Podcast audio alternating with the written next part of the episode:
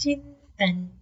चिंतन कार्यक्रम के सभी श्रोताओं का मैं रचना मुकेश हार्दिक अभिनंदन करती हूँ। सुप्रभात।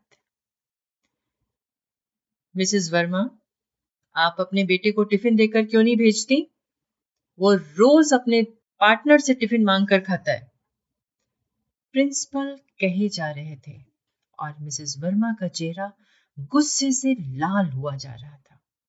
वो रोज सुबह नई से नई डिश बनाकर अपने बेटे अमन के लिए टिफ़िन में रखती थी। वो कहता था कि उसके दोस्तों को भी उसका टिफ़िन बहुत पसंद है पर यहाँ तो आ, आ, सर सर क्या मैं अमन से बात कर सकती हूँ? मुझे लगता है कोई उसका टिफ़िन चुरा लेता होगा।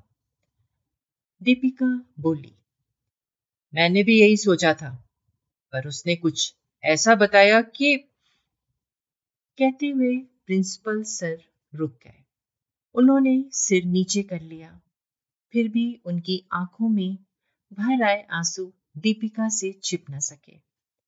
क्या क्या बताया अमन ने सर? कुछ गलत के अंदेशे से दीपिका काँप उठी। छोड़िए, आपके ससुर जी कैसे हैं? आपकी सास के गुजरने के बाद तो वो काफ़ी अकेलापन फील करते होंगे? प्रिंसिपल ने अचानक पूछा जी वो वो ठीक है, उनकी बात छोड़िए। अमन के बारे में बताइए. दीपिका अधीरता से बोली, सुबह अमन को तैयार करने के चक्कर में आप उनका ख्याल तो रख नहीं पाती होंगी? नहीं नहीं सर, ऐसा नहीं है। अमन को जब वो बस में चढ़ाकर लौटते हैं तो उन्हें चाय देने से लेकर नाश्ता तक मैं ही कराती हूँ। हम्म अमन बता रहा था कि एक बार उन्होंने चाय और नाश्ते के लिए कहा तो आपने मना कर दिया था कि अभी अमन का नाश्ता बनाने का काम है? बाद में बनाकर दे देंगे। हम्म? कहते हुए प्रिंसिपल का चेहरा गंभीर हो उठा। हाँ हाँ पर पर इसका अमन से क्या संबंध? दीपिका की उलझन बढ़ती जा रही थी।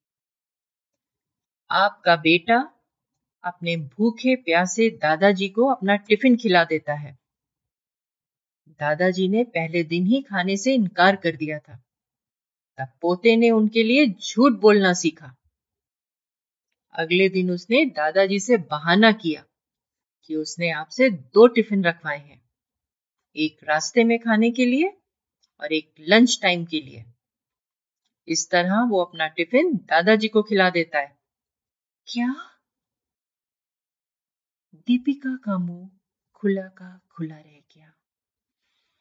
ऐसा क्यों होता है, मिसेस वर्मा?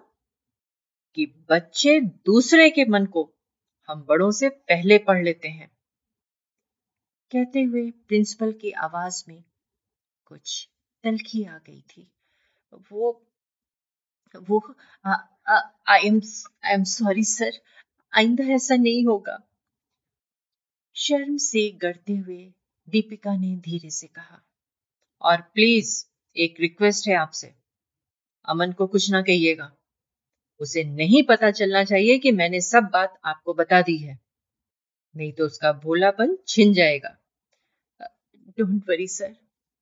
मेरे बेटे ने जो पाठ मुझे पढ़ाया है, वो मैं ज़िंदगी में नहीं भूलूँगी।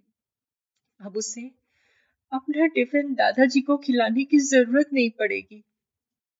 Don't worry sir. मेरे बेटे ने जो पाठ मुझे पढ़ाया, वो मैं ज़िंदगी में नहीं भूलूँगी। अब उसे अपना टिफ़िन दादाजी को खिलाने की ज़रूरत नहीं पड़ेगी। कहते हुए दीपिका उठी और धीरे धीरे कमरे से बाहर निकल गई। चिंतन ज़रूर करिएगा। मैं निशब्द हूँ, कुछ कहने की ज़रूरत नहीं है। आप सबका दिन शुभ एवं मंगलमय हो। आज का ये प्रसंग हमें भेजा था लखनऊ से रमन अग्रवाल जी ने।